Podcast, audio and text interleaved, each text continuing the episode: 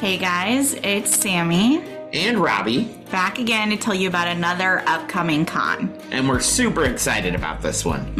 It's another Indiana one. This one is Pop Con, Indie Pop Con to be exact, and it's going to be in Indianapolis again at the convention center, Indiana Convention Center, right in downtown Indianapolis. And Robbie will be there April 26th through the 28th. Yes. We were just at the Indiana Comic-Con, so if you missed us, you get a chance to meet us again at PopCon. Yes, well, at least Robbie. At least me. Ashley will be there. Oh, yeah. Ashley will be there. That's an exciting thing. Ashley will be there, so you get to meet a lot of us on the network. Yeah, two-thirds. Two-thirds of it, yes. There you go. So if you're coming to the show, please stop by the Limitless Broadcasting booth. We're always excited to see you. All right. That's all I got. Well, I guess we'll see you guys at the show. Bye. Bye.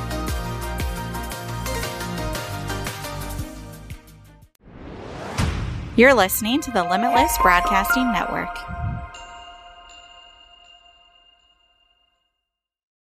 What's your favorite scary movie? What's the Boogeyman? You hang up on me again, I'll gut you like a fish, understand?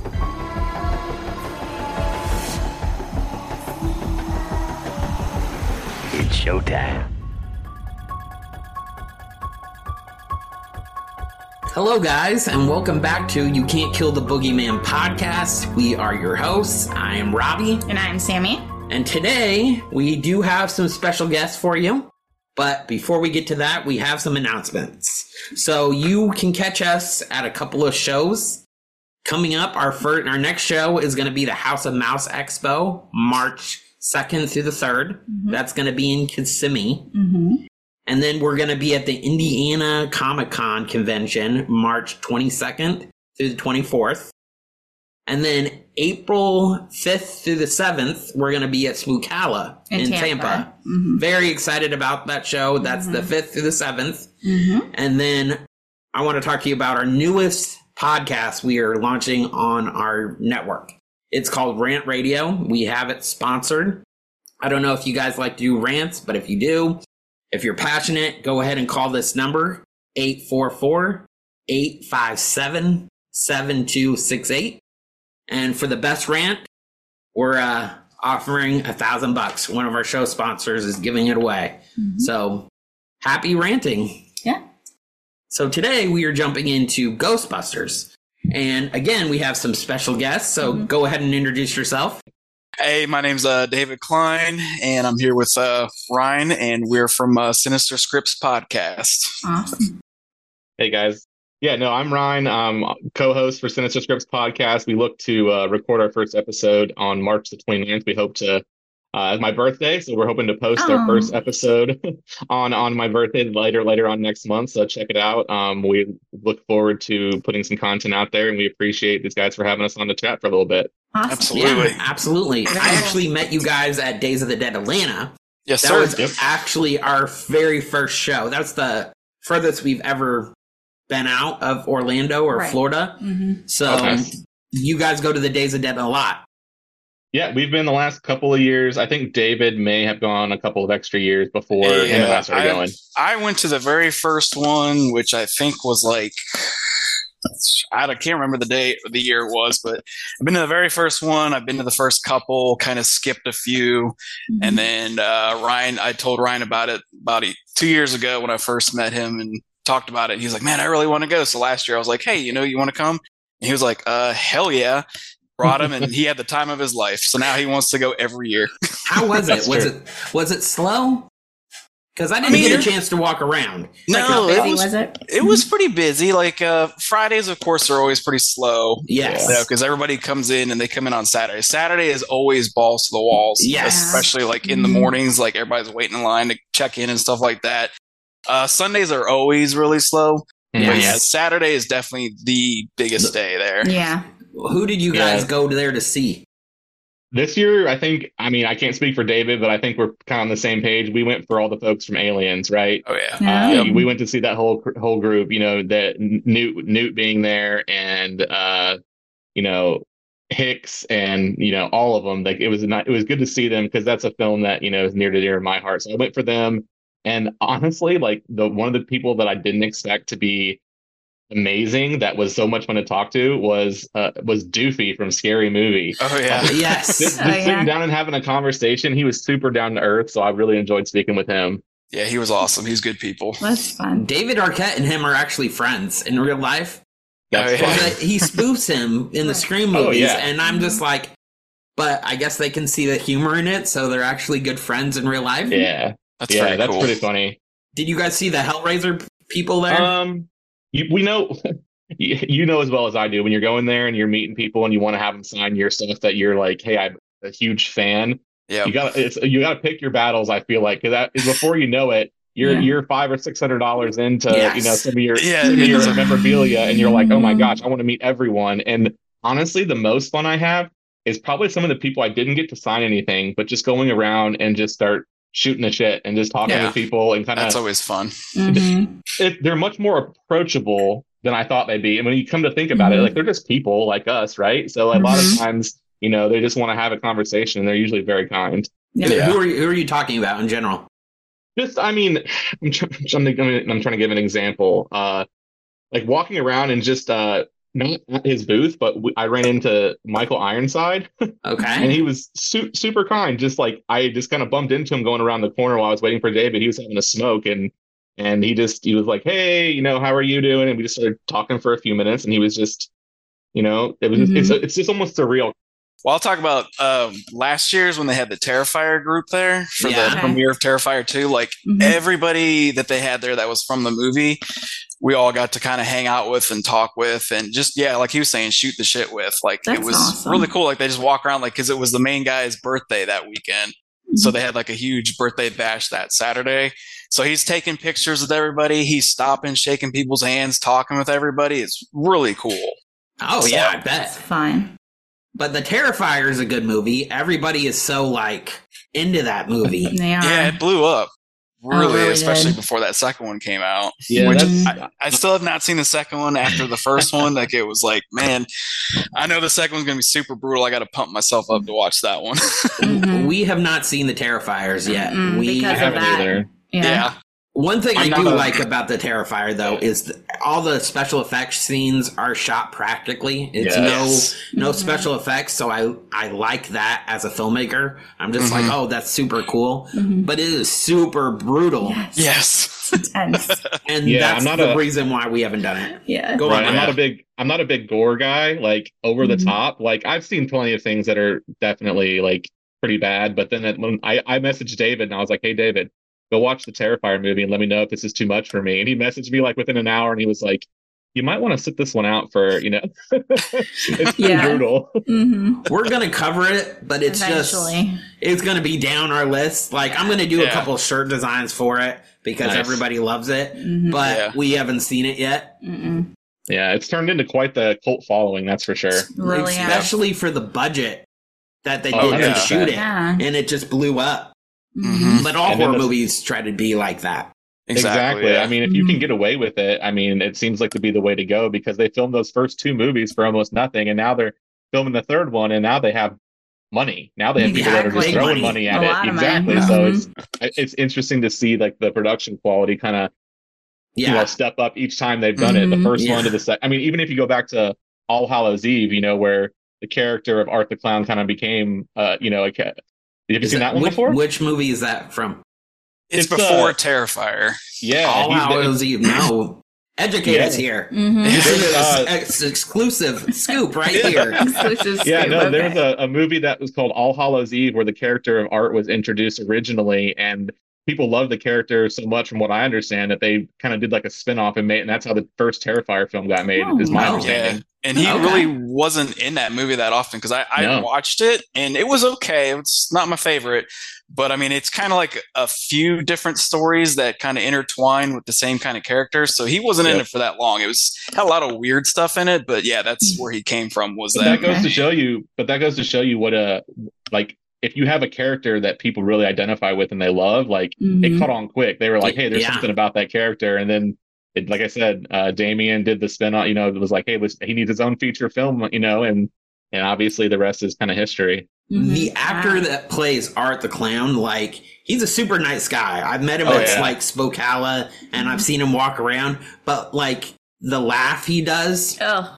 Yeah. Like, he did it he did a panel, mm-hmm. and it was just like, oh, you know. Terrible. Creepy, yeah. It's so funny seeing him without the makeup. Yeah. And then he starts talking, and then, like you said, the laugh, and you immediately are like, holy smokes, like. Mm-hmm. It's just it's so odd because it's especially when characters that are in that much either make whether it be paint or prosthetic, like, and then you see them out, like, honestly, if I saw that guy sitting at a Chili's, I probably would have walked right past. Right? I would have had no mm-hmm. idea. Right. I mean, mm-hmm. I know who he is now, but initially I had no idea. But that's mm-hmm. pretty funny that that character is really taken off. They do a lot of cons. They do a lot of horror cons. Mm-hmm. That and the people from the Scream 1996. Yeah. They just travel around and do so many and it's surprising with, like, Matthew Lillard's shooting schedule, how he actually mm-hmm. can fit in. Right? How does he have time for all this?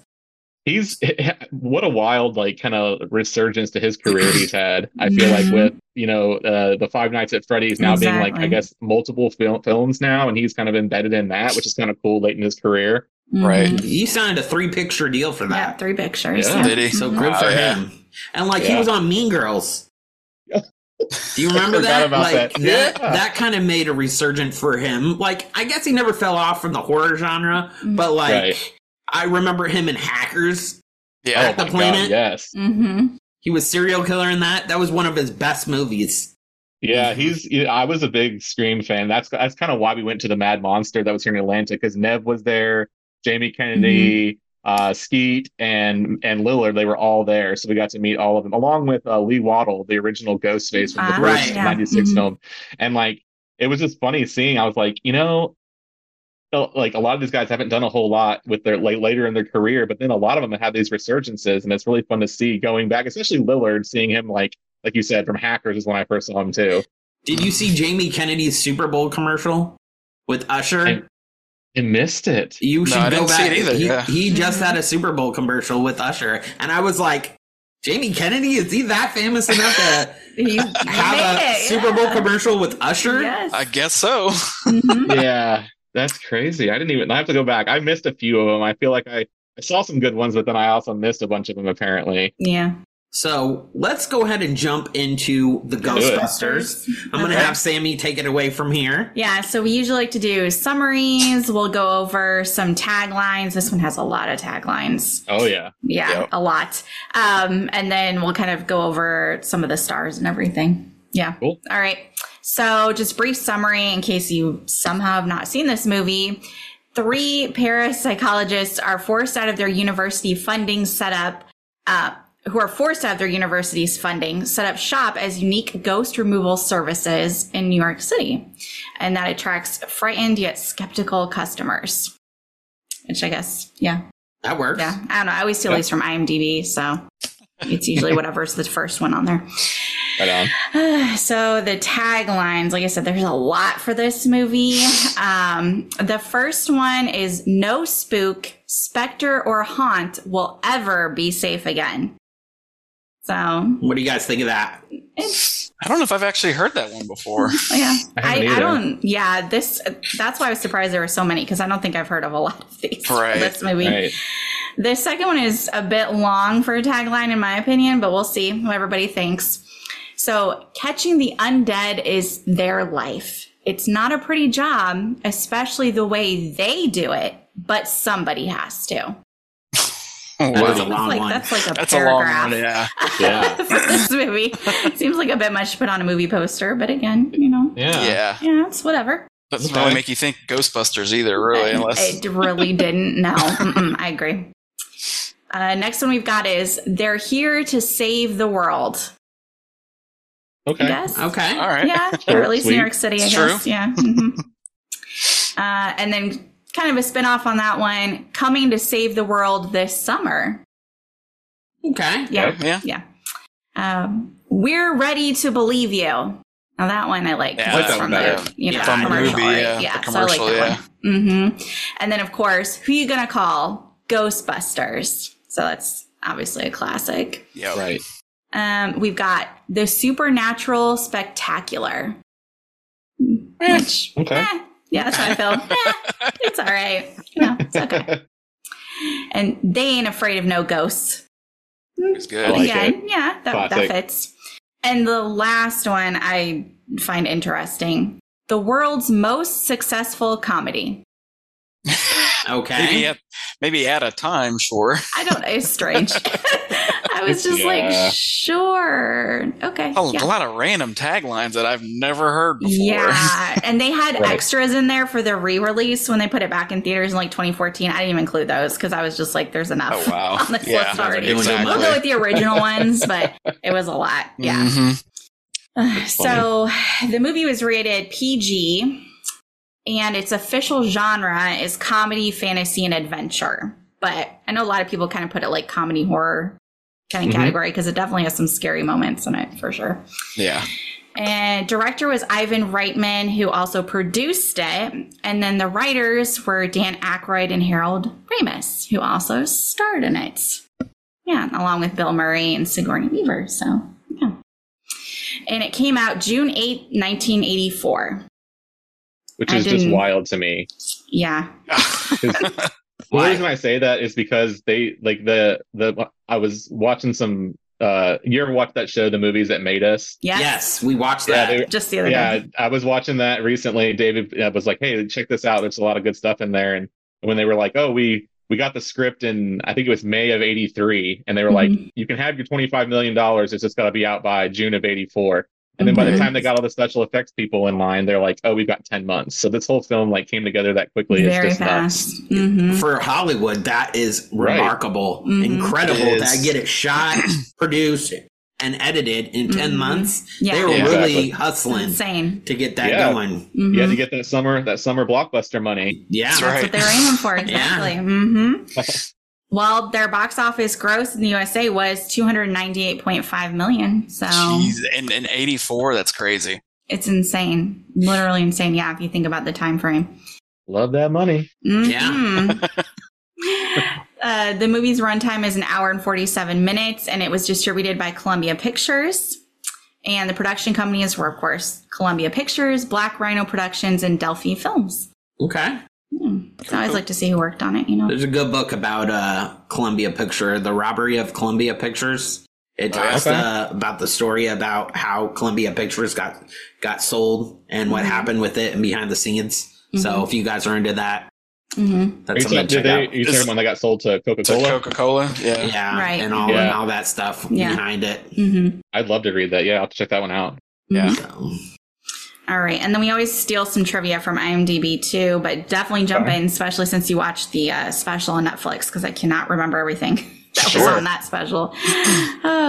So almost none of the scenes were filmed as scripted, and most of them had at least one ad-lib, and most of Bill Murray's lines, of course, were ad-libbed. Oh, yeah. I'm not surprised. Shock. No shock there. Yeah. Most of those got between Ramis and Bill Murray and everybody that kind of came from SNL, Aykroyd, and Second City, like, I'm not surprised that the whole movie's not ad-libbed. Right.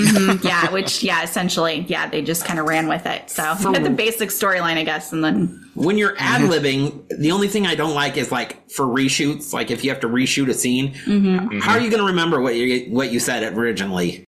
Oh, I agree, but that's almost to me even more impressive because at one point they were talking about in that where they it was almost called Ghost Breakers? Ghost Breakers. Yeah, this is the name issue. Yes. Right, and so they're like, we're going to shoot everything twice, and I'm like, if you're shooting everything twice, to your point, if you're ad-libbing it, like that's even more impressive that you did all that in one take when they were like, all right, we're done. That's even crazier. Like I love the ability to just do it and be like, it's there. That's how good they were. It was so good we don't even need to reshoot it. Yeah, exactly. Yeah. Mm-hmm. It's crazy. Are you guys fans of the Ghostbusters? Oh, yes. Huge fan. Okay. Huge. Too. Yeah. Love it's a classic. I haven't seen the new ones. I haven't seen, what was it, Afterlife? We haven't seen those yet either. Mm-hmm. No, I haven't seen them. I guess there's another one coming out too, right? Yeah, in March. Yeah. Mm-hmm. Okay. No, it was good. Like, it was a nice throwback. They didn't put too much nostalgia in it like some movies like that do. Mm-hmm. And I mean, it's a great family movie, you know, took my son to it and he loved it because I showed him the original Ghostbusters and he thought it was great and super excited about that new one. And it was great. It was a great movie. So I'm excited about the new one too. Mm-hmm. Okay. Oh, that's good. I'll have to watch them. I'll have to put it on the old list to watch then. Mm-hmm. Yeah. That's good. We're with you right there. Obviously, yeah, because that's where we're doing the series. So yeah. Heck yeah. Okay, so when Louis Tully mingles with his party guests, when he's talking about all that nonsense, like the price of salmon, and he's just yammering on and on, that scene is one continuous shot and almost entirely improvised. Oh, wow. I can see that. Yeah. That's amazing. Rick Moranis, yeah. Mm-hmm. Yeah. So there you go. There's another one on set, yeah. Yeah, David and I were texting last night, and he was like, how many, like, is it anyone else find it hilarious how he just keeps getting locked out of his apartment the whole movie? It's the best every thing time. He doesn't have a key on him or anything like that. Yeah, and then he's the key master or whatever at the end. It's like so ironic. Yes. Yeah. I didn't even connect that. That's perfect. Mm-hmm. That's so funny. It's super funny. I love it. Oh, it's great. Okay. In the middle of the film's initial release, to keep the interest going, the director ran a trailer that was basically the commercial that the Ghostbusters used in the movie, but they replaced the 555 number with a 1-800 number, so people could actually call in. And when you called, you got a recorded message of Bill Murray and Dan Aykroyd saying something to the effect of, "Hi, we're out catching ghosts right now." And they got 1,000 calls per hour, 24 hours a day for several weeks. Wow. I can believe it. All those people could call Rant Radio. That would be great. Yeah. How do we get them to call us? Yes. Yeah. Right? Just any dude with rants. Could you imagine? Yeah, that's crazy. Oh, so Winston, you met the actor. So I actually was shooting a documentary at Paramount during the strike. Mm-hmm. Yeah. Nice. And it wasn't Paramount, it was Disney Studios. Right. Mm-hmm. Ernie Hudson was out walking around, and I got a picture with him, and I got to talk to him. Mm-hmm. He's a super cool guy, down to earth. I asked him when he was going to be at the next con. He was like, you know, his rate just to walk in the door is $20,000. That's what the show guarantees him for the weekend. Mm-hmm. So when he was like, when you don't need the money and you don't need to fall out of bed for it, it's hard to get motivated. And I'm like, yeah I understand that. But he's a super cool guy. My friend that I was shooting the documentary with saw him first. And I just saw him take off and running. And I'm like, what is this guy doing? Like, I thought he saw something and whatever. Yeah. And he was like, yeah, that's the Ghostbuster. I was like, okay. But he was out with the picket lines and everything. Mm-hmm. Very cool. So he's a very cool guy. Yeah, $20,000 for the fourth Ghostbuster, a lot of people's minds, like, it's not Murray, it's not Aykroyd, it's not Ramis. Obviously, Ramis, it can't happen. But it's crazy. Like, I mean, but Ernie Hudson's been in a lot of stuff, though, outside of really. Yeah. Oh, yeah. He has, yeah. A lot of people want to meet him. He was in Airheads. Yes, he was. He was the cop. Yeah. Yeah. Oh, that's right. He's been on a lot of things. I mean, Ghostbusters just kind of tough. He was in Oz. He was in Congo. He was been in a lot of things. Wow, that's a pull. That's a nice pull. I like that Congo. That's a guilty pleasure movie of mine. When I see Ernie Hudson, I think of Congo before I think of Ghostbusters. Oh, really? Yeah, I'm just because I liked Congo. Okay, that's right. Yeah. Okay, cool. Good pulls. Well, so the character Winston was actually supposed to join the team much earlier in the movie, and he would have been at the hotel and gotten slimed. However, originally the role was going to Eddie Murphy, but he declined it. So then they rewrote the script to have Winston appear about halfway through, and they gave a bigger boost to Murray's character. That's what I read. So that's why Winston doesn't show up for a while in the movie. That makes sense. Mm-hmm. I kind of like it because I like how they played it into the movie. Because remember when they went to jail and he was like, "I don't know these guys. I've only been with them for a week." Exactly. Like, they kind of worked it into the flow of the movie and making him. I gotta get my own lawyer. Yeah, exactly. No offense, I gotta get my own lawyer. Yeah, no. Exactly. Yes. Not hanging with you like that. Mm-hmm, yeah. I agree. Well, Belushi was also written in the role too for Bill Murray. Yeah. Mm-hmm. And then he died. Then he passed away. Yeah. Yeah, and they said that the Slimer ghost was supposed to be kind of an homage to him. So I thought that was interesting. Animal House, right? Yeah, yeah. They referred to him as Jim Belushi during filming, I guess. That's pretty cool. Funny. I didn't know that. Mm-hmm. Yeah. They kept wanting to make Slimer look like him. They're like, make it look like him. Make it look like him. The guy who made it, he's like, fuck it, and he just kind of like didn't do anything. He just like, here it is, it looks like him, but he didn't actually try to remember because he had already made it. Nailed it. Yeah, Nailed it. Just like him. Yeah. That's great. So worked out. That's funny. Actually referencing what we were talking about at the beginning with their tight schedule, the director said that the final print of the movie actually included incomplete special effects shots and errors like visible wires, but remarkably, people didn't care when they saw the movie. So I couldn't really tell. I mean, let's be honest. People will forgive bad video. Mm-hmm. The only people will forgive bad special effects. Mm-hmm. The only thing an audience will not forgive is bad sound. Mm-hmm. If your audio is fucked up, the movie is garbage. Yeah, I agree. That's the worst. I agree. Mm-hmm. And I think that that shows whenever they were doing the screening of it and they didn't have any of the special effects built into the movie yet. And they were like, when she opened up the fridge, Sigourney opened up the fridge. Yeah, and it just said, like, FX here. Special effect here. Like, just this. And then with, what was it, the Marshmallow Man, and his head was like bouncing along. That was the only piece they included of the Stay Puft Marshmallow Man, and the fans went crazy. So to your point, they didn't care. Nope. They knew something awesome was going to be there, and they just went with it. Yep. And I'm assuming this was for the screener. Yes, this is the screener. The audience. I just think it's hilarious that when she opened the fridge, they were all just like, ah! Like, seriously, there's nothing there, but okay. Right, exactly. It's too funny. It's hilarious. Okay, so with the song, so Ray Parker Jr. is the one who did the Ghostbusters theme song. So he said that he tried to create the song for the movie in 2 days. Wow. And at 4:30 a.m., he saw a commercial for a drain company that reminded him of a scene from the film. And that commercial helped him coin the popular line, "Who you gonna call?"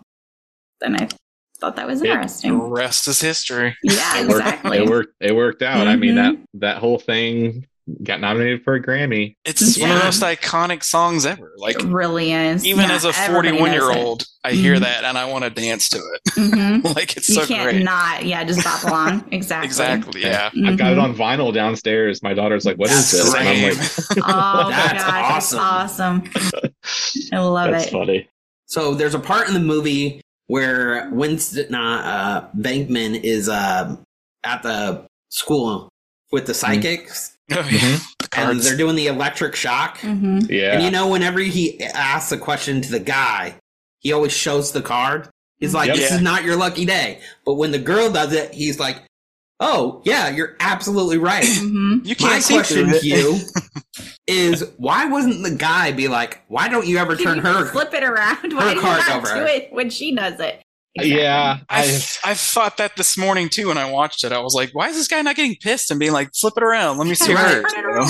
And we were like, he must be a stoner. I mean, obviously. Yeah, because it was like $5, right? He said when he stormed out, and I was like, $5. I don't think that was worth it in 1984 either. So even then, $5 wasn't a ton. Yeah, no, you're getting paid for this, right? $5. No. But yeah. That's one thing I was like, I can't believe this guy is not getting upset about. Yeah, and he's kind of an idiot. I mean, Bankman was the ultimate, like, just like the used car salesman, just like a sleazy, like, hitting on like all the ladies in the movie, and it's just like, does this mean this? Like, I was actually watching it with my wife, and there was one of the scenes where he was talking to Sigourney, kind of hitting on her, asking her to go out to dinner or something. And I was like, does this actually work? And she was like, no, absolutely not. That's funny. Yeah. Actually, unless you're famous. I mean, maybe then. And when she calls him a game show host, actually the line in the script was car salesman. So I did not know that part. That's right on. Yeah, nice. Right on with this vibe. So okay. So we're just talking about Sigourney Weaver. So when she does that floating effect off the bed, it was a practical effect. So it's an actual physical like board that she laid on. And it was just hidden by the curtains, or her like dress, whatever that was hanging off of there. So that's cool. Yeah, I thought that was pretty cool that it was all practical. 4 feet above her covers. Exactly. 4 feet. Yes, thank you. Yes. Mm-hmm. So the exterior scenes of the Ghostbusters headquarters were filmed at the Hook and Ladder No. 8 firehouse in the Tribeca section of New York City. That's still there. Yes, and they have my sister was there last year. Sign in there. Yeah. So I'm like, that would be cool to go check out for sure.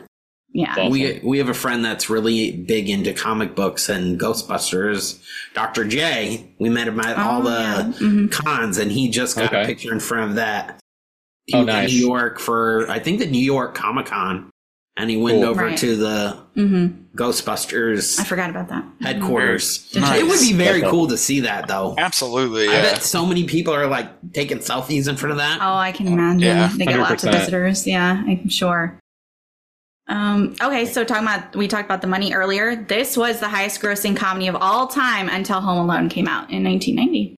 Wow. Which is also low-key probably my favorite holiday movie of all time. So we're with you. We're with you. Mm-hmm. I like number two better. You know, that has been a debate, and I've had it with several friends, and they're like, "Oh, two's actually funnier," but I just something about number one. I don't know, man. It's just the nostalgia of like. No, absolutely, it's great. Mm-hmm. You know, the dad actually throws Kevin's ticket away. If you notice that, the milk on it? Yeah, yes. When he spilled the milk, he actually threw it away. Mm-hmm. Yeah, you can see in the and then the comments his dad makes about the brother. He's like, yeah. Like bad traveler's checks or something like that. Like he's not paying. Yeah. Yep. Well, Frank. Yeah. Mm-hmm. But we had that whole debate too about what his job was, and we decided he was in the mob. So we did do an episode about Home Alone, mm-hmm. and awesome.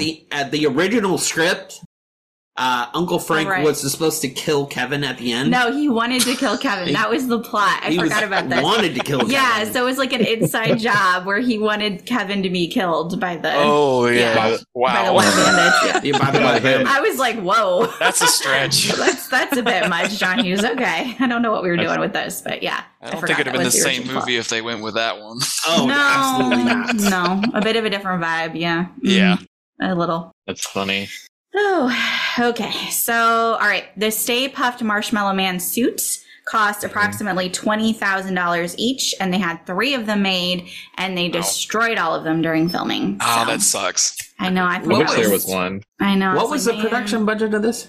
25 million. Yeah, I remember that. It's like they said it. I can't remember what it was. It's good to have money to produce a movie. You just can toss it away. Oh, whatever. Exactly. What was it, Reitman? It was like, this feels like a $25 million Yes. Yep.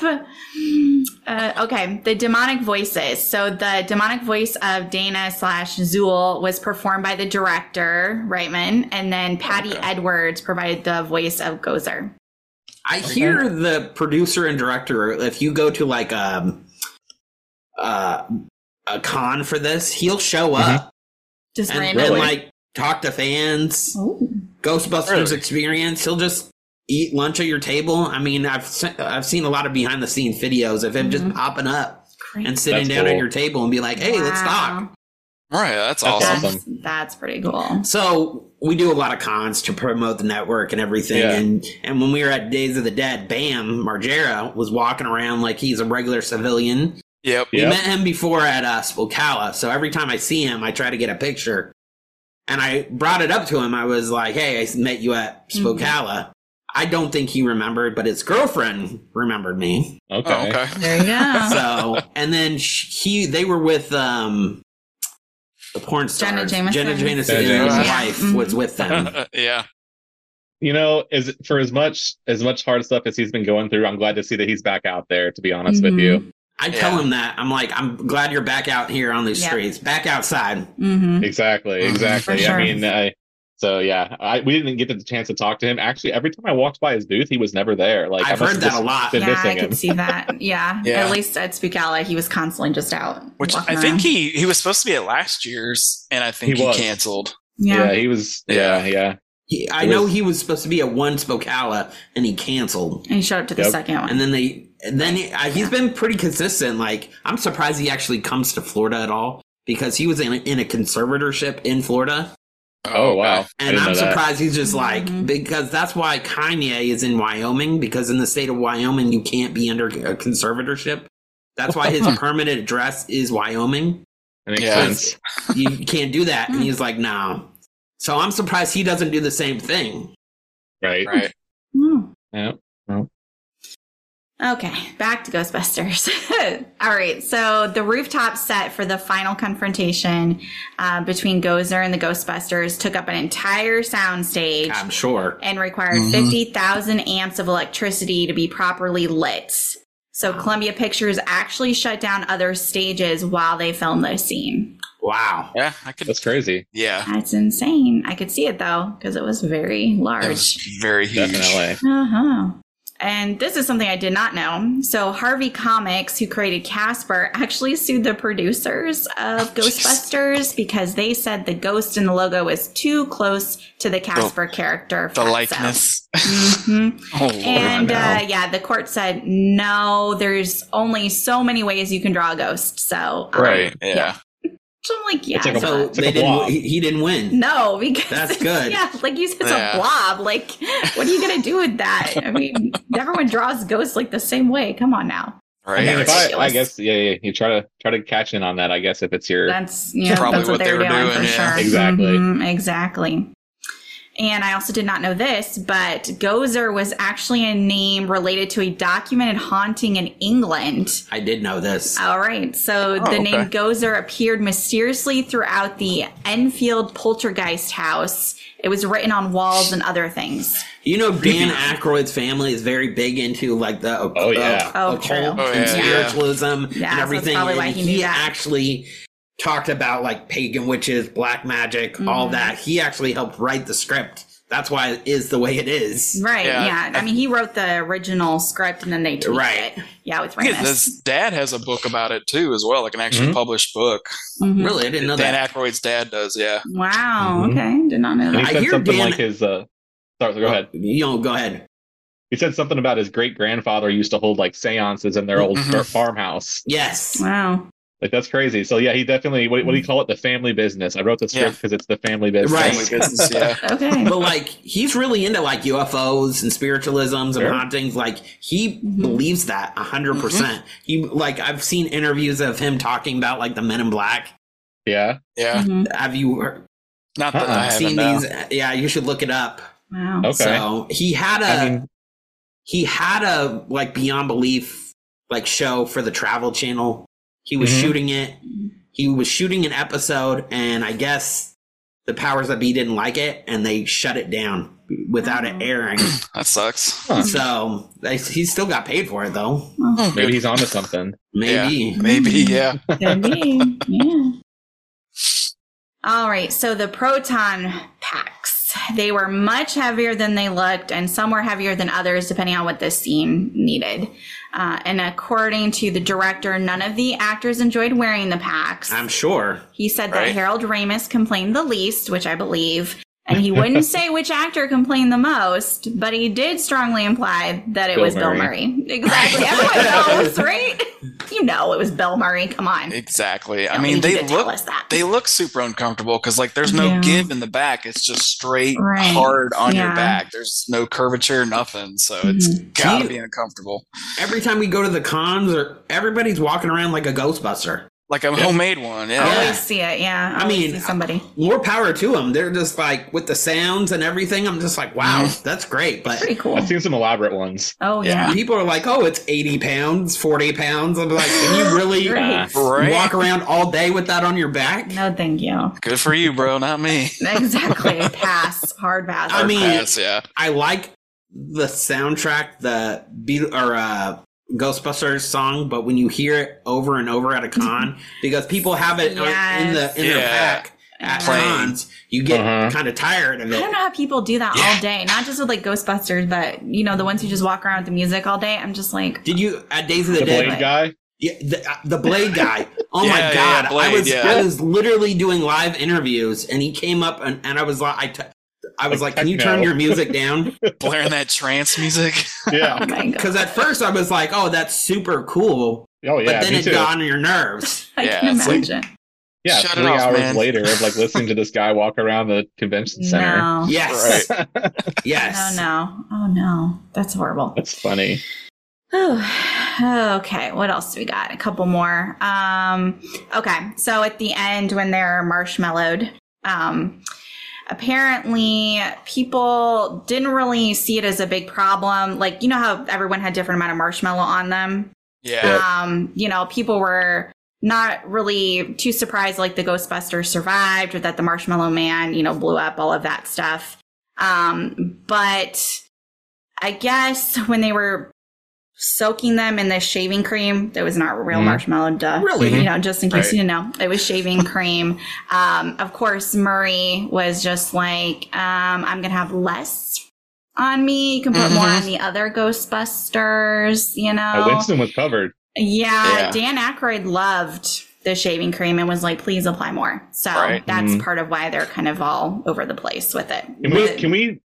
So I texted this to David, or I was talking to my wife, and I was like, you know, I'm watching this scene where they're shooting with the proton, like, an unlicensed nuclear accelerator on their back. Yeah. They're shooting this marshmallow man, and he's raining down hot marshmallow onto people. Like, wouldn't that just be like napalm at that point? You're just the entire streets would be littered with like bodies of people that are melting, with burning alive. Yeah.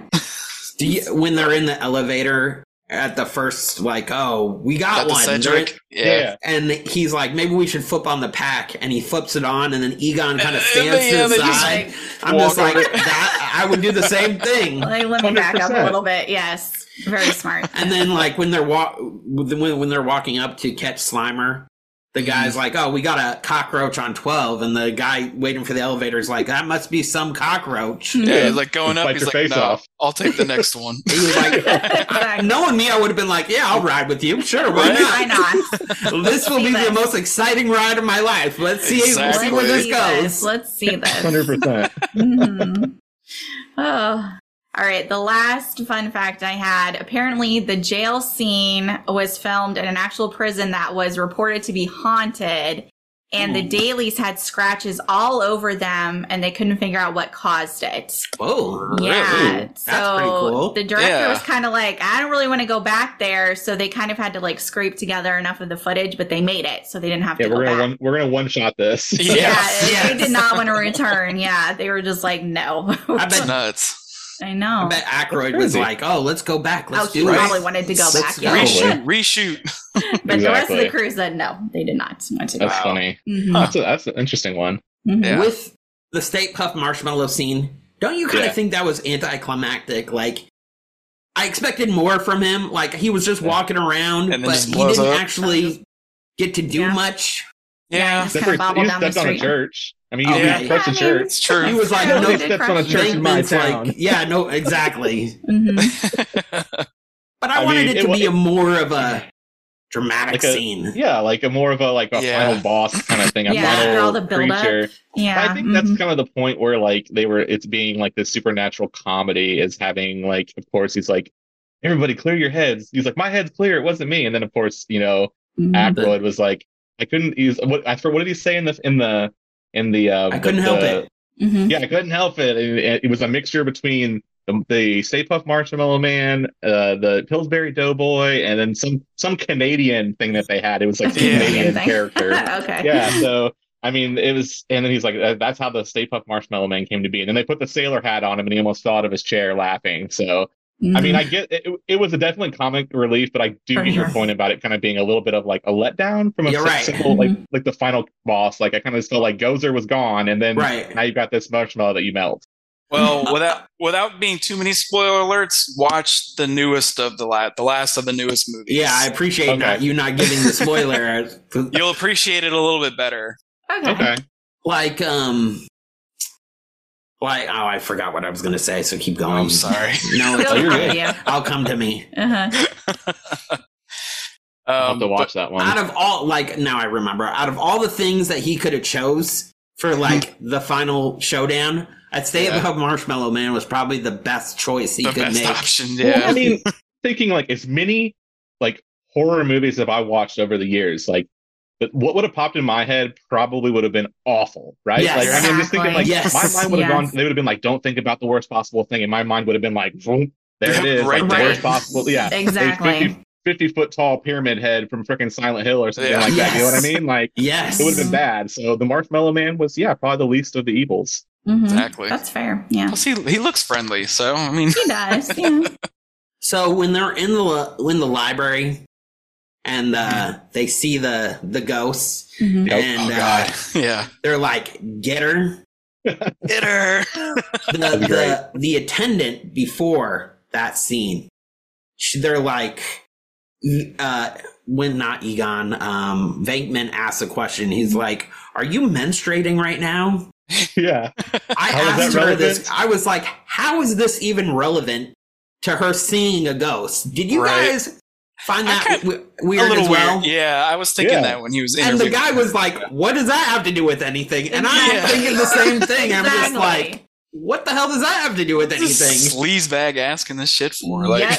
And then he's like, back off, I'm a scientist. But I wondered if that crept in your head too. I was like, why is that relevant to this? Didn't need to.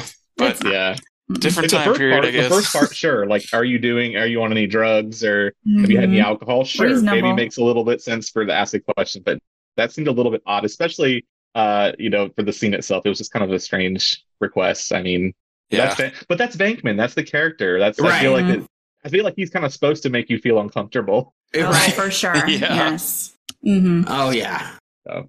Do you guys have a favorite Ghostbuster? Ooh. I kind of like Egon. Just I like that. Like the only reason I say that is because like I kind of feel like he was a nerd.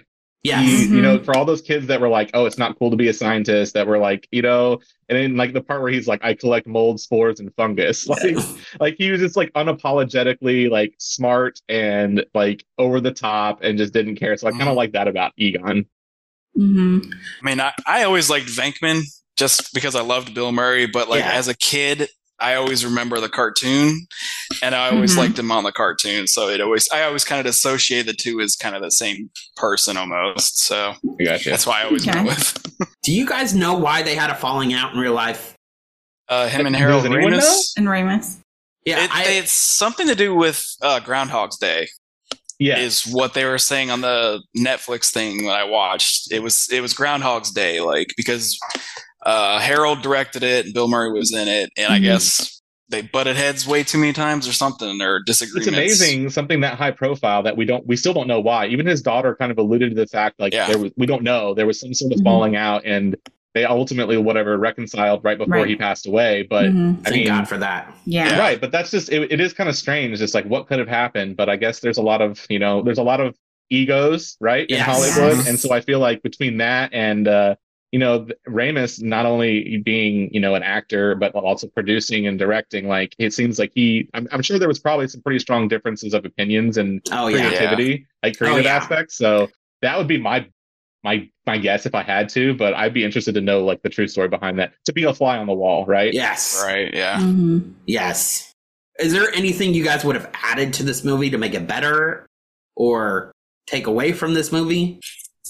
I don't know, man. The first one is so great. Like, even watching it now, it's just like everything's just from start to finish, just a fantastic film. Like, I wouldn't take anything out. I don't really know if anything needs to be added to it. Like, it's still, to me, holds up just as well as it did when I was a kid. I wasn't a big fan of the cartoon. No? So I need to watch that. Like, I remember seeing a few episodes, but nothing really like. I was more fan of like X-Men or something like that. Gotcha. Yeah. So, yeah, it's kind of hard to say what you'd add or take away from a film that's like become as famous and as classic as this one has, right? It's kind of, I think it's almost perfect as it has been. To your point, we pointed out a few things where like maybe the Marshmallow Man or certain things that I would have maybe that I felt like this didn't enhance the story, but I found myself like laughing a ton, and so I was like, you know what? I was like, I'm laughing a lot, and like I love to your point, the practical effects of it, not all the CGI. So I mean, is at the risk of sounding like an old person, that they just don't make them like that anymore. You know what I mean? Absolutely. How about you, Sammy? Anything? Nothing specific other than I know there were some extra scenes with Harold Ramis, that they kind of cut out. That would have been nice to see a little bit more of that, and like the romance they were alluding to. That's the only thing I can really think of, but it's not super specific. I think it's funny with the secretary and Egon. Yeah. You were the part where she's like, I think you're going to die. And you see his eyes kind of roll up in his head like, yeah, sure, whatever. What did you guys think of her? Janine, she was great. Yeah. Yes. She's fantastic. Mm-hmm. I loved her attitude. She's like, Ghostbusters, what do you want? Yeah, when she's like super pissed. I love it. Super pissed and not having a day off. Like, I quit better jobs than this. Yeah. It's great. Venkman's like, I'm sure your sparkling personality can find another job in like the food service industry. Oh my God, but what did he say? He's like, don't look at me with your bug eyes. And he walks behind the wall and he's like, Janine, I'm sorry about the bug eye comment. But I think she added stuff to the dynamic of the cast. She brought something to it. Mm-hmm. Yeah. It was kind of like one of those original, like, I mean, she's not a Ghostbuster, but she's almost like part of that original, like, horror. Right. Mm-hmm. Are you surprised they don't do many cons? You know, I was just, you know, the Stranger Kids do. Like, I feel like if Bill Murray did, I think it would be like mayhem. You know what I mean? Oh, yeah. Like, oh my goodness. And I know John Carpenter does cons, and so I'm sure it's nuts when he does, and they've got to have certain rules in place. So I'm not surprised that, like, Murray, I mean, he's older now, but I am surprised that they don't get out more. Like, I feel like they would want to kind of hold on to that nostalgia of that film, but especially with the new ones coming out, right. You're like, it's kind of a redevelopment of things that you promoting. I know all the Stranger Things kid promote the new Ghostbusters Afterlife. Mm-hmm. So maybe that's all they need. But yeah, maybe they don't need to. Maybe they want the younger cast to take over and be like, hey, we had our moment to shine with this franchise. Yeah. Like, you guys run with it. It's yours now, kind of thing. We'll be there if you need us, like they are in the new movies, but we don't need to take any limelight from you guys. Right. You know, it could be something like that. Mm-hmm. At this point in time, Ghostbusters kind of sells itself. I mean, you put a Ghostbusters logo in a movie, everybody's gonna be there. Mm-hmm. Yeah. So sure, yeah.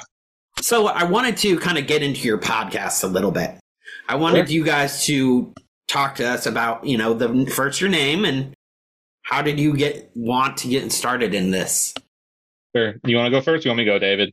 I mean, all I have to say is I got a text from Ryan being like, "Hey, man, I think I want to start a horror podcast. You want to do it with me?" And I was like, "Yeah." So he might have more to answer to that question than I do. What's your podcast name first? Sinister Scripts Podcast. Okay. So you know, the best way I can explain it is my mom's best friend, who I refer to as my aunt, kind of got me started on horror when I was probably about 6, and I'm talking like her favorite actor is Bela Lugosi, so Dracula, black and white, you know, 1930s, old stuff. So she had me watching a lot of Bela Lugosi, Lon Chaney, the original monster movies, right? So like I started back then, and then she kind of transformed it into The Fog and The People Under the Stairs, and kind of. So I really got my start from her, because my mom wouldn't let me watch those movies. She was like, "This is, you don't need to be watching this," and I would go to Aunt Stephanie's house. And I was like, all right, I can watch whatever I want here. And I did watch whatever I wanted there. And then my dad, I was probably 10. The movie Aliens, the second one, came, which is probably one of the best prequels of all time, or sequels if we're talking, you know, usually the first one's always the best. I think Aliens 2 was probably better, but we'll go. I would agree with you. That's a conversation for another time. But that came on network TV. I believe it was Fox or CBS. So it was heavily edited, obviously. But I remember watching that. And I remember going to my grandmother's house the next week, and all I could talk about was the aliens running through the air vents, chasing them. And I was like, I was enamored. I was hooked. I was like, horror is it that is what my lifeblood. And my wife and David's wife are actually really good friends. And so we met through that, and we found out this mutual love and respect for horror. And so we were like, you know what? We sit around and we watch these movies all the time and we talk about them. Why don't we just start recording some of this stuff? So that's kind of how Sinister Scripts kind of got started. And I wasn't sure how serious we were at first, but then I was like, you know what? Let's create an LLC and let's do this damn thing. And then let's start like going to these cons and networking and meet like-minded people, because we always, the people we meet are always the nicest, the greatest, the most generous people. So I'm like, the collaboration is awesome. So I was like, here we are. We're going to start it up, and we're hoping to record next month. That's awesome. That's great. You know, for Aliens, you know the alien's made out of black trash bag? The Queen Alien? Yeah. That's amazing. Wow. I did not know that.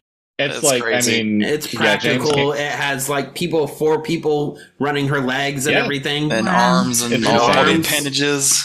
Nice. So that's it. It's black trash bags put together. Yeah. And it's amazing how good it looks on screen. Oh, yeah.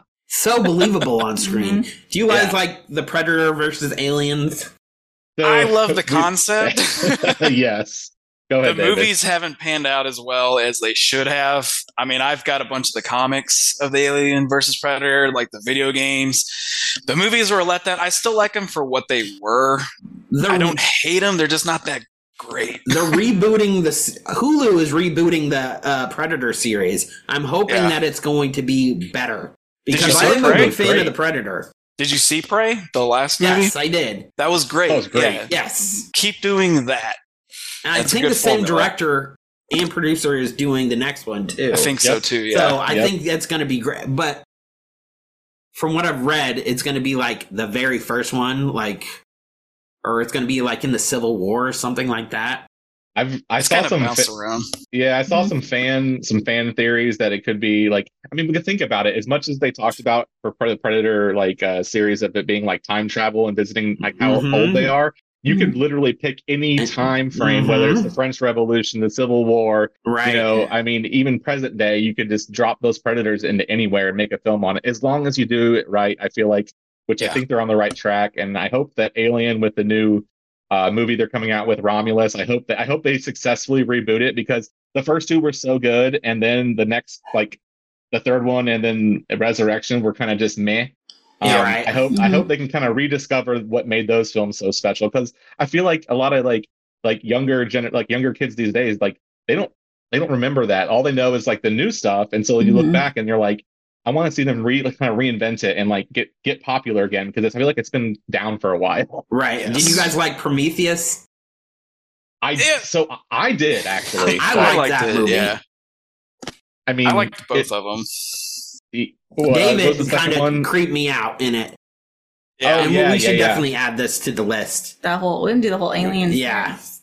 Mm-hmm. What was this Covenant? Was that it? Alien Covenant was the second of the ones or whatever, but I mean, I enjoyed them. I thought that was pretty cool. You know, they're gonna make a TV series out of the Alien stuff. That's what originally I thought it was supposed to be a series. We talked about this, David. It was but then they said now it like Romulus is a film, so I don't know. I'm like, is it a film? And then I think it's gonna do a prequel into a film. Okay. Listen. The more you should have no difficulty getting that funded. Like it's like you should be able to print money based on that if you do it correctly. Like, yes. I hope they do, but we'll see, I guess. So, with your podcast, how did you come up with your name? That was honestly Ryan. We were like, I was going through and putting like name generators on the internet, and I was out there on Apple Podcasts trying to see like, what names are already taken? Like so many good ones. I actually came across your podcast name. I was like, damn, that's a good name. She did it. I was doing the same thing. I was just like, damn it. Every time I came up with one, I was like, oh, someone has it already. I get you. It's a struggle. And then the name generator popped out Sinister. And I was like, okay, Sinister. I kind of like that. Like the movie Sinister. And I was like, okay, Sinister what? Sinister what? And then like, I think David was like, what about like a movie script? And I was like, Sinister Scripts. And I was like, kind of toying around with the idea, and immediately I'm an artistic person, I like to draw, and so immediately I was like, what would the logo look like? And I was like, a knife sticking into like a movie script, like that would be cool. like Stab, like, you know, from the Scream movies. And then I was like, oh, we can make it like a VHS tape or a comic book, because I kind of like, we like the 80s throwback slasher, you know, bright colors. And so my tattoo artist is actually working on our logo, so hopefully she comes up with something killer. You'll see on the 29th, and we hope to post post our first episode. Hopefully it looks awesome, but that's how we came up with it. Honestly, a lot of people are like expecting some great story, but I'm like, name generator, and we're playing with it. Yeah, that's how we came up with ours. Is the name generator, and we're both fans of same thing. Looking up spooky words, you know, I'm just like, oh, what would be a good thing? We're both fans of Halloween, and so that's kind of how we came up with ours. Nice. I feel like, can you have a podcast where you talk about horror or go to conventions? And I feel like Halloween is like the bare minimum. You have to be, everyone's a Halloween fan. That's like everyone's gateway drug. Right. Was like Halloween. Give me an exclusive scoop here. What is your first episode going to be? So we're doing Cherokee Creek. Actually, good old Cherokee Creek. We were actually at Days of the Dead, and I think it's called Scream Team Productions. They had a booth there, and he had several of his Blu-rays. And so we kind of did like a grab bag where we picked up 4 or 5 of them. The first one is called Cherokee Creek. And it is about a group of guys that go on a bachelor party trip where they're camping out in the woods, and Bigfoot shows up and starts causing mayhem. And it's definitely a throwback. Is it good? Budget. It has its moments. It has some pretty cool kills in it. Yeah. Okay. It probably could have cut about 30 to 35 minutes off of it. There was like, it kind of drug out a bit in like some of the dialogue. Yeah. Some of the dialogue. I felt like I'm just staring at the screen and I'm not really gathering anything from it. Right. But like whenever Bigfoot does show up and start like killing people, like there's some pretty cool kills, and the effects, 100% practical effects. Yeah. Like they look pretty good. Yeah.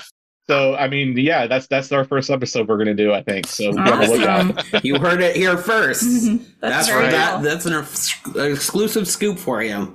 That's right. So, we're looking forward to doing that one. We got to ask you this iconic question. You might have to answer this, but what is your favorite scary movie? Yes. All right, David, you go first. I mean, mine will always be Halloween. I know it's cliche as hell, but that is my favorite scary movie of all time. If you ask me what the next two are, I'll be like, I don't know, but it's Halloween and then a lot of other stuff. A lot of lists, yeah. Mm-hmm. A lot of shit. Mm-hmm. Yep. I'm going to have to go with, kind of in the same vein as Ghostbusters, which we talked about tonight, I'm going to have to go with The Lost Boys. I think that's my ultimate. Okay. I just love like the 80s vibe of it. The fact that you've got the comedy. I mean, the Coreys. You know, you've got Kiefer Sutherland, Diane Wiest, who reminds me a lot of my mom, actually. It's really funny. But just the whole, I met Tim Capello, the sass man on the beach. I met him at a con last year. Awesome. He was at Days of the Dead.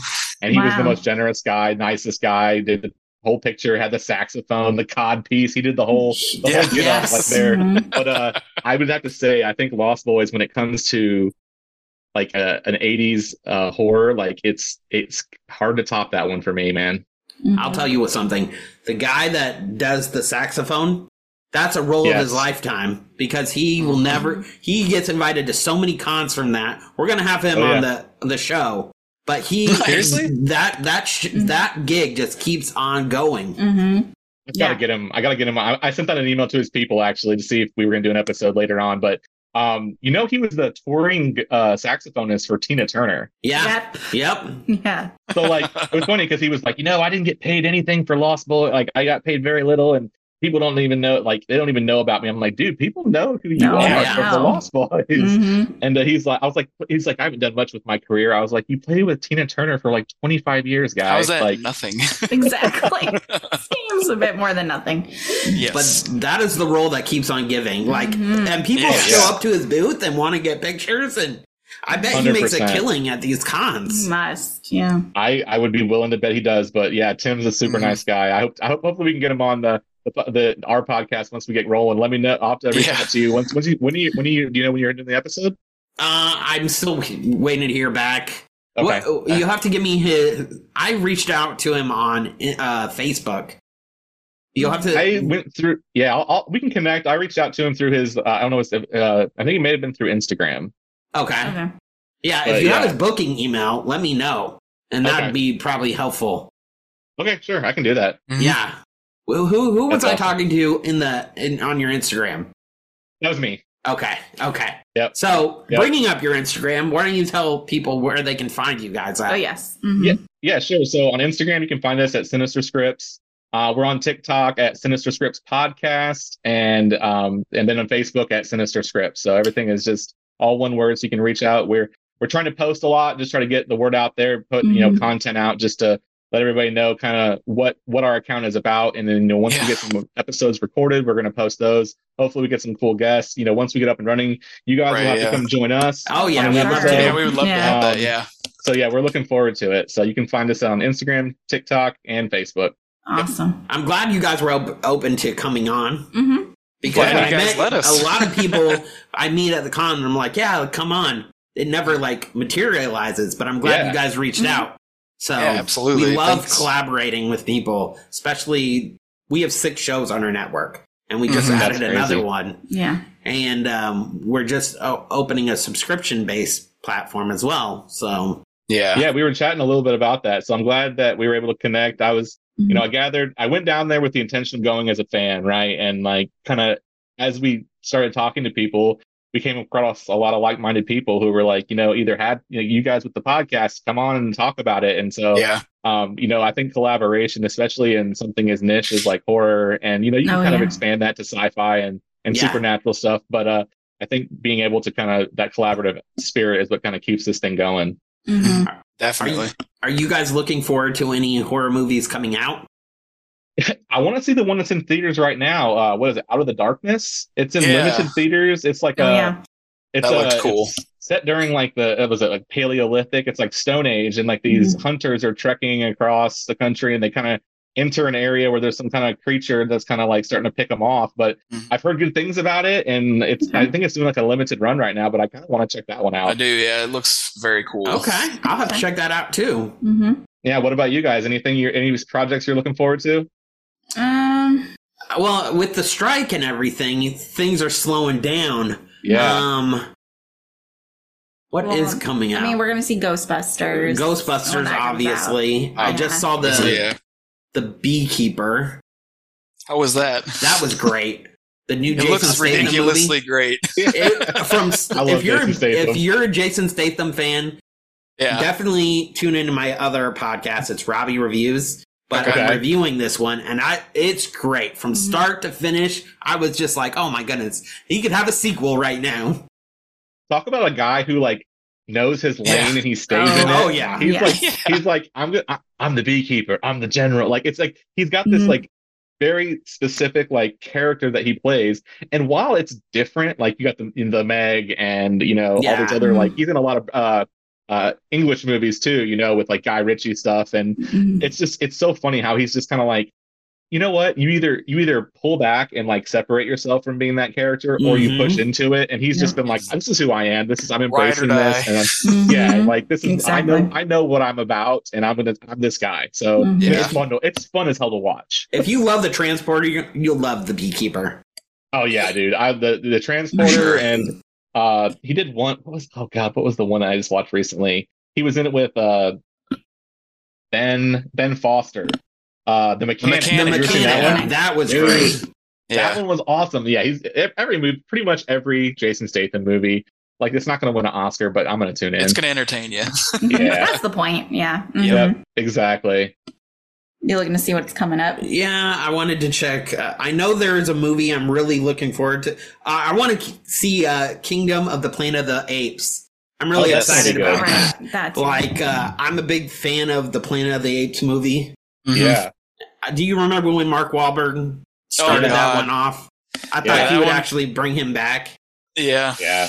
I thought that would be good. Way back there.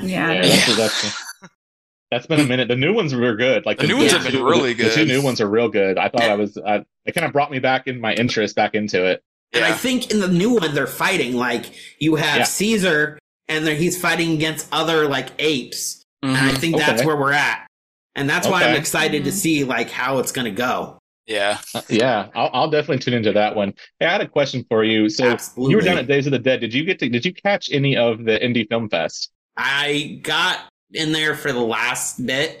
I interviewed a bunch of people on the show. Which show are you talking about? Which movie? So that has turned into one of my favorite parts of the convention, honestly, is watching these people, because I feel like I have the utmost respect for these people that are doing this on a $700 budget, $1,000 budget, $2,000, and shooting it in the parking lot of their apartment complex. Like, it was so awesome.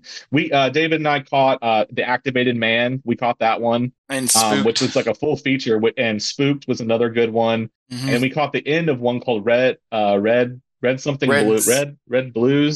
was that one? It was a vampire flick. It was a vampire one, it was a short, basically saying, everybody knows the story of Dracula, and Dracula had his brides. Well, Dracula's long dead, and his brides have lived on.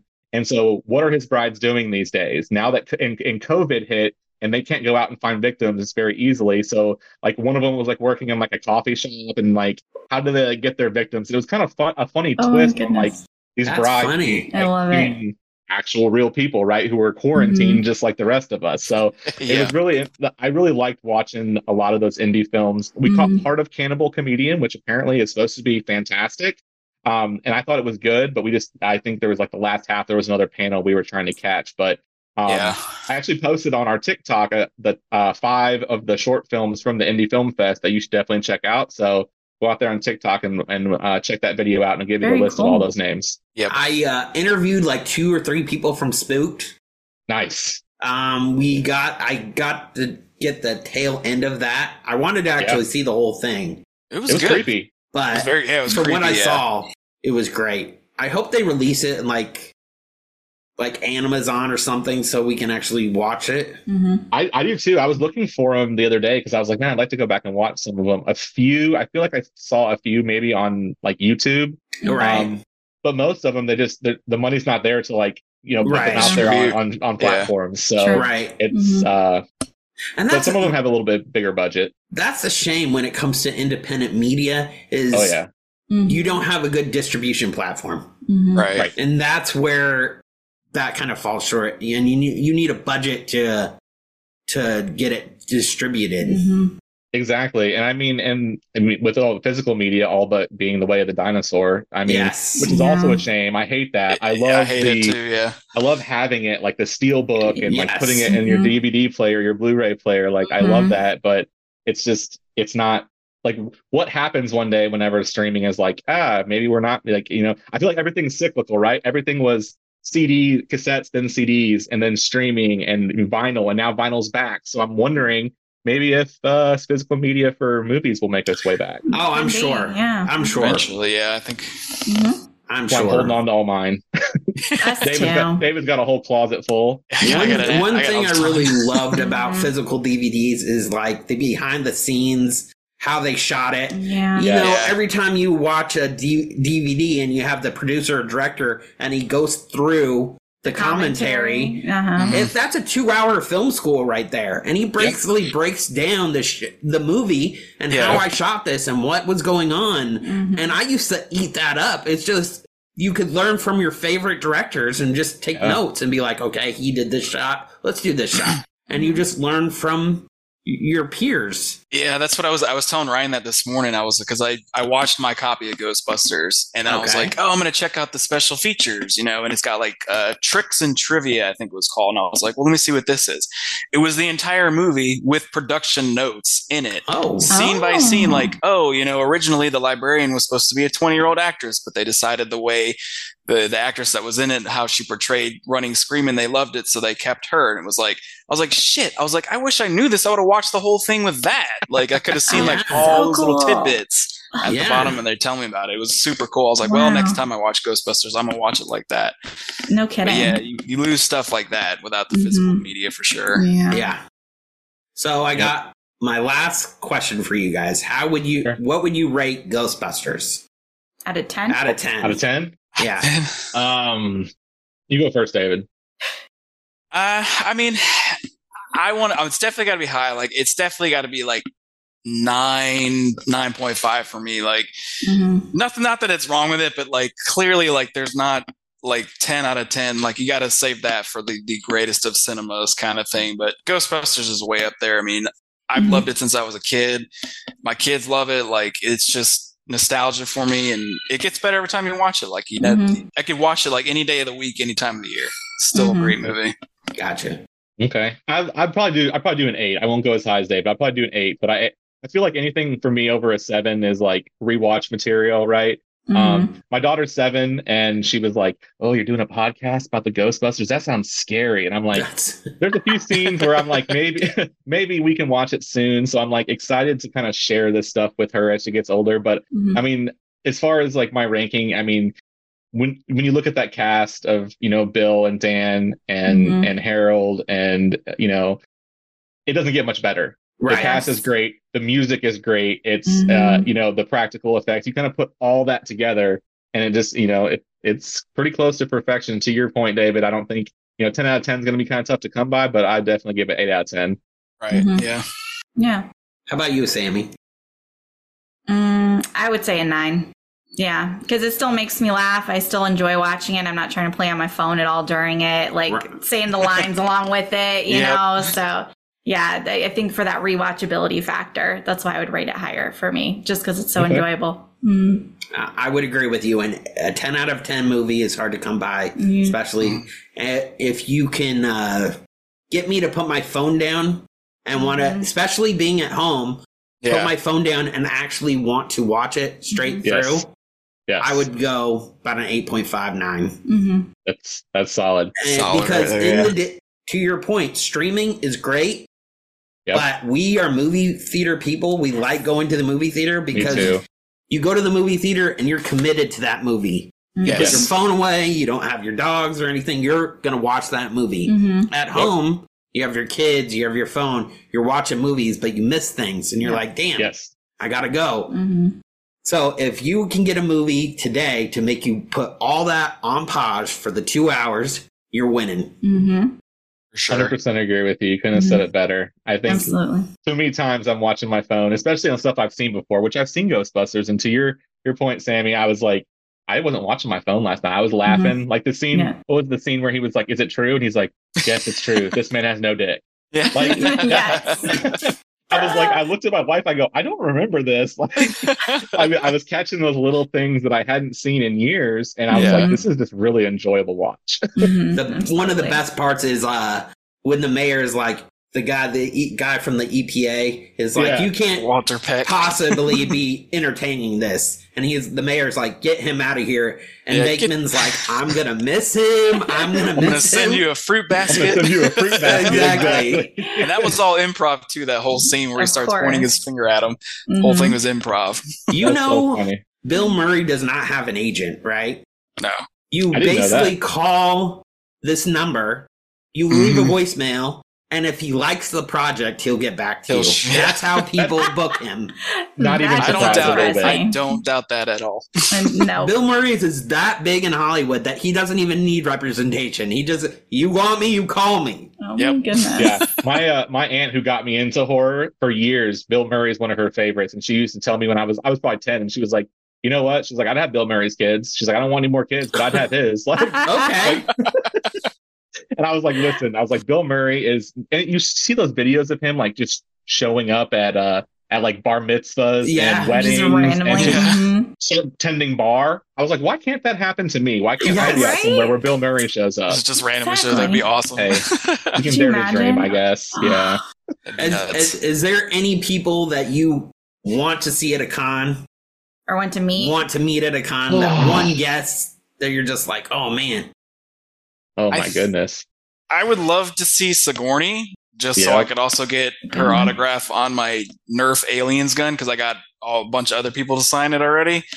I would love for her to and just talk to her. She seems like a genuine person. Yeah, that's a great question. Maybe John Carpenter. I feel like just for what he's done for the genre just as a whole, like that would be a really cool one.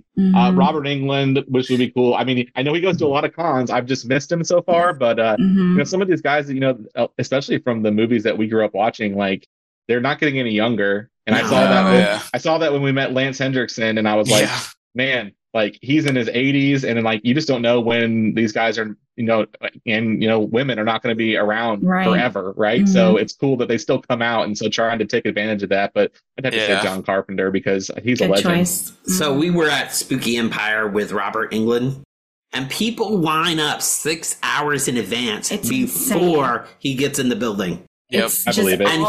And he was like, I'm not going to leave until I sign everybody's autograph. That's the best part. Cool. Is he wants to meet everything. And like I heard that he will actually give you that time. Like he'll bullshit around with you. He'll chat with you. Doesn't rush you. I mean, I've heard that handlers at the show actually have to hurry him up. That's awesome. It's a breath of fresh air, especially when you hear all the stories of celebrities who are not nice to fans. And I try to cut them some slack, because like if you're a celebrity, sometimes you just want to have a meal. Sometimes you're out with your family and you don't want people approaching you. So I understand that, too. But if you make the effort to go to a convention where the entire sole purpose is for you to interact with your fans, man, sell out for it and engage. Matthew Lillard was the prime example, dude. I mean, I mean, I'm an adult. I'm grown. He was like, nice to meet you. It was fine. It was very nice. But I watched him interact with the kids, and it was incredible. He was so involved. And I'm like, look, that's what you need. That's all you want. Mm-hmm. I will tell you something. At Days of the Dead, Sunday morning, the actors from Hellraiser walked the convention floor. Yeah. Yeah. And I had no idea who these people were. They were from England, though. And I remember going up to them and being like, oh my goodness, you sound like you're from England. From the Friends. Because everybody I see from England, I say that because of Friends. Yes. Right? And they're like, oh, we're from Hellraiser. I'm like, oh, you're from Hellraiser. That's great. Are you like an extra or something? And they're like, no, we were the main people. And I'm like, they had the mask. Like, Pinhead came by. I knew who he was. But like all the other ones, I was just like, oh, here's a card. Here's a card. Everybody that came by, I was just like, take a card. And they're like, brilliant. Because on my card, it has the QR codes and everything. And like, oh, that's brilliant. But they were super nice people. Yeah, they were. Awesome. I was just like, yeah, that's great. Mm-hmm. You know whose line I was shocked at Days of the Dead, like how long it was Alyssa Sutherland from Evil Dead Rise. Yes. Mm-hmm. Holy smokes. I mean, I know that she had, and I'm glad I got to talk to her before, because on Sunday she left early because she wasn't feeling well. Actually, when she did her panel and her Q&A, she had she couldn't talk very loud because she had some kind of cough and a sore throat. But dude, her line was out into the lobby and Saturday, and she was so pleasant and so nice. It's a girl that was from Blade at Days of the Dead. Okay. Do you know who she is? From Blade? Yeah, the girl from Blade. She was from Blade, Crybaby with Johnny Depp. Yeah. I'm drawing a blank. I don't remember. Yeah. I cannot remember. Tracy Lords? Was it Tracy Lords? You know she was a porn star? Yeah. I did not know that. She got into the porn industry at 16 years old, right? Ooh, and then she lied to all these producers. So if you can actually find a scene, this came out and every producer took down her scene because she was underage.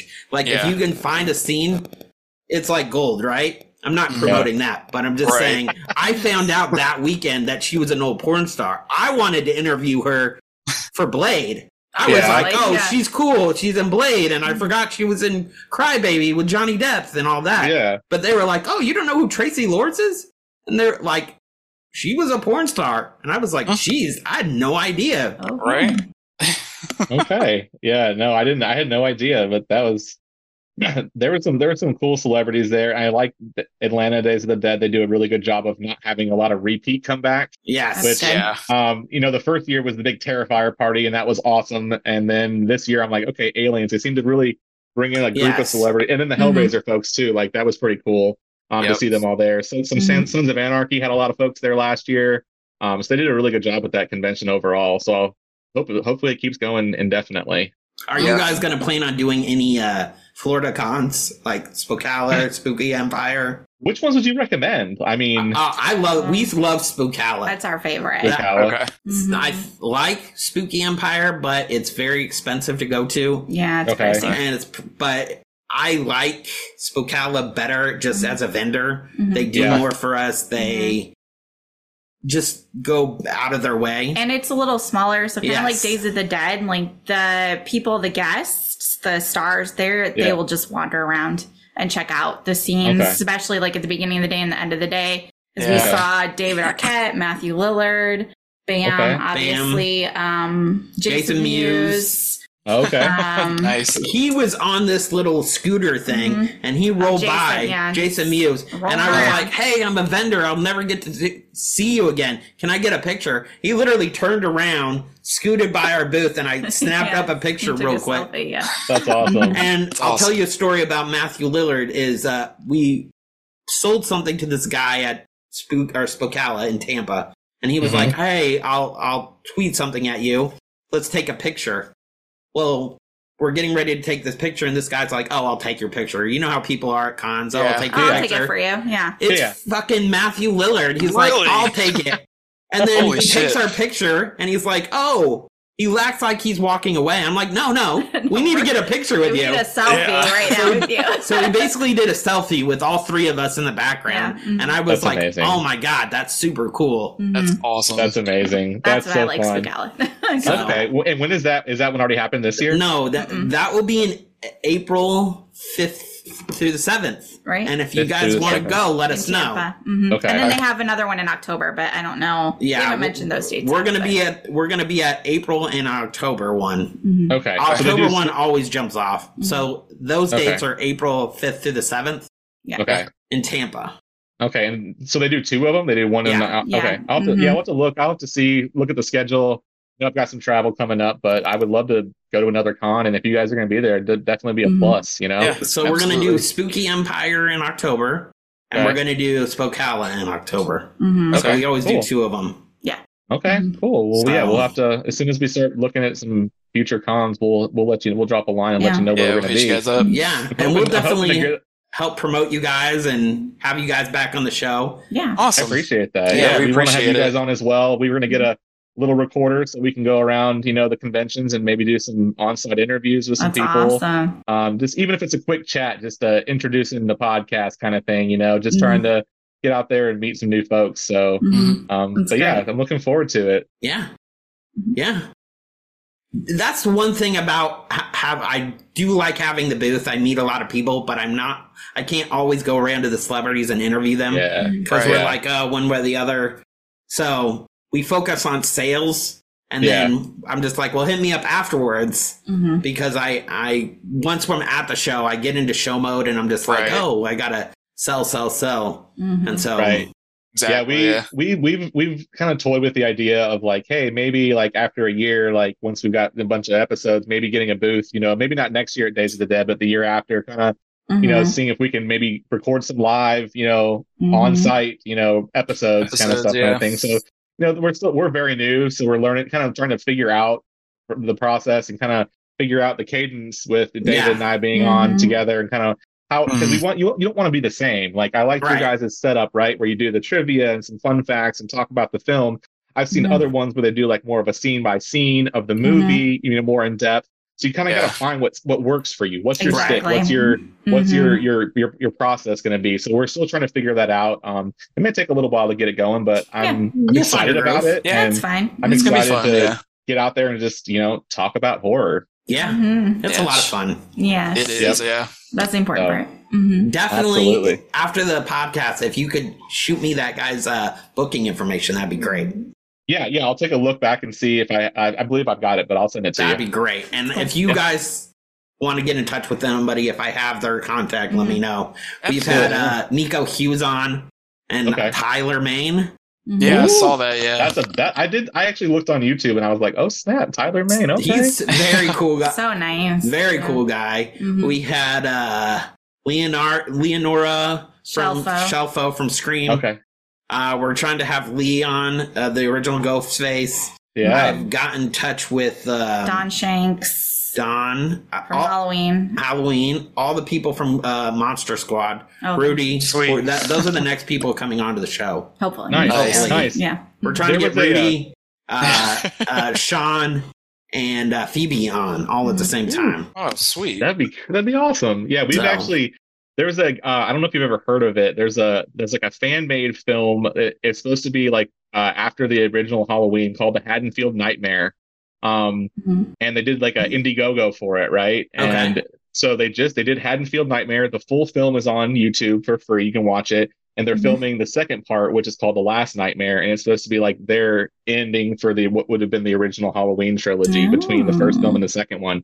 And I actually just bought. They're doing a fundraiser now, and I got the DVD or the Blu-ray for the first and second film. Okay. I reached out to them and I was like, "Hey, would you guys? I just bought these. I want to watch them. I'd love to do an episode on this podcast. You want to come on?"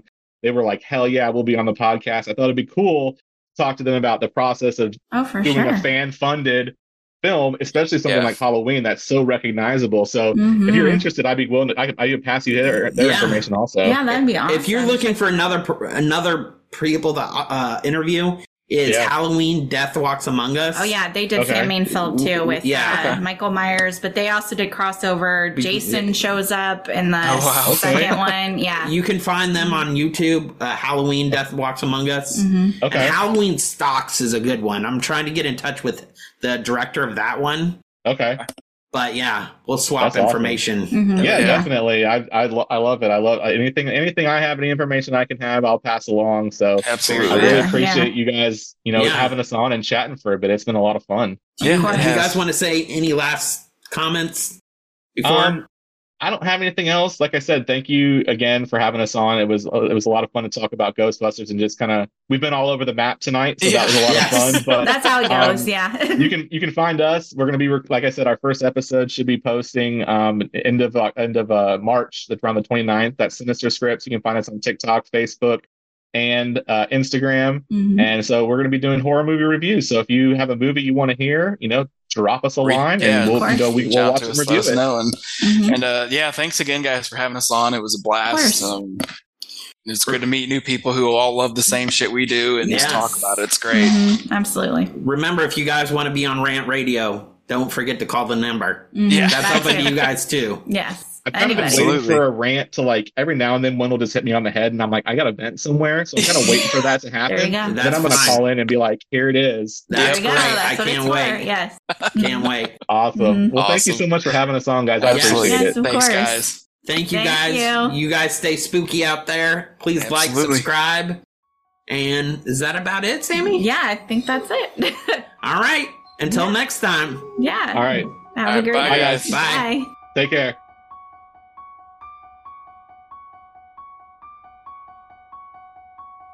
You Can't Kill the Boogeyman podcast is produced and hosted by Robbie and Sammy Brooksby as part of the Limitless Broadcasting Podcast Network. Post-production and intro by Sammy Brooksby. Follow the show on Instagram @BoogeymanPod. You can also follow the Limitless Broadcasting Company @Limitless Broadcasting and your horror hosts @Robert1950Studios and @TheSamalam. We also have a TikTok @1950Studios. Email your creepy comments and spooky suggestions to us at boogeymanpod@gmail.com. Don't forget, everyone is entitled to one good scare. Have a horrific week.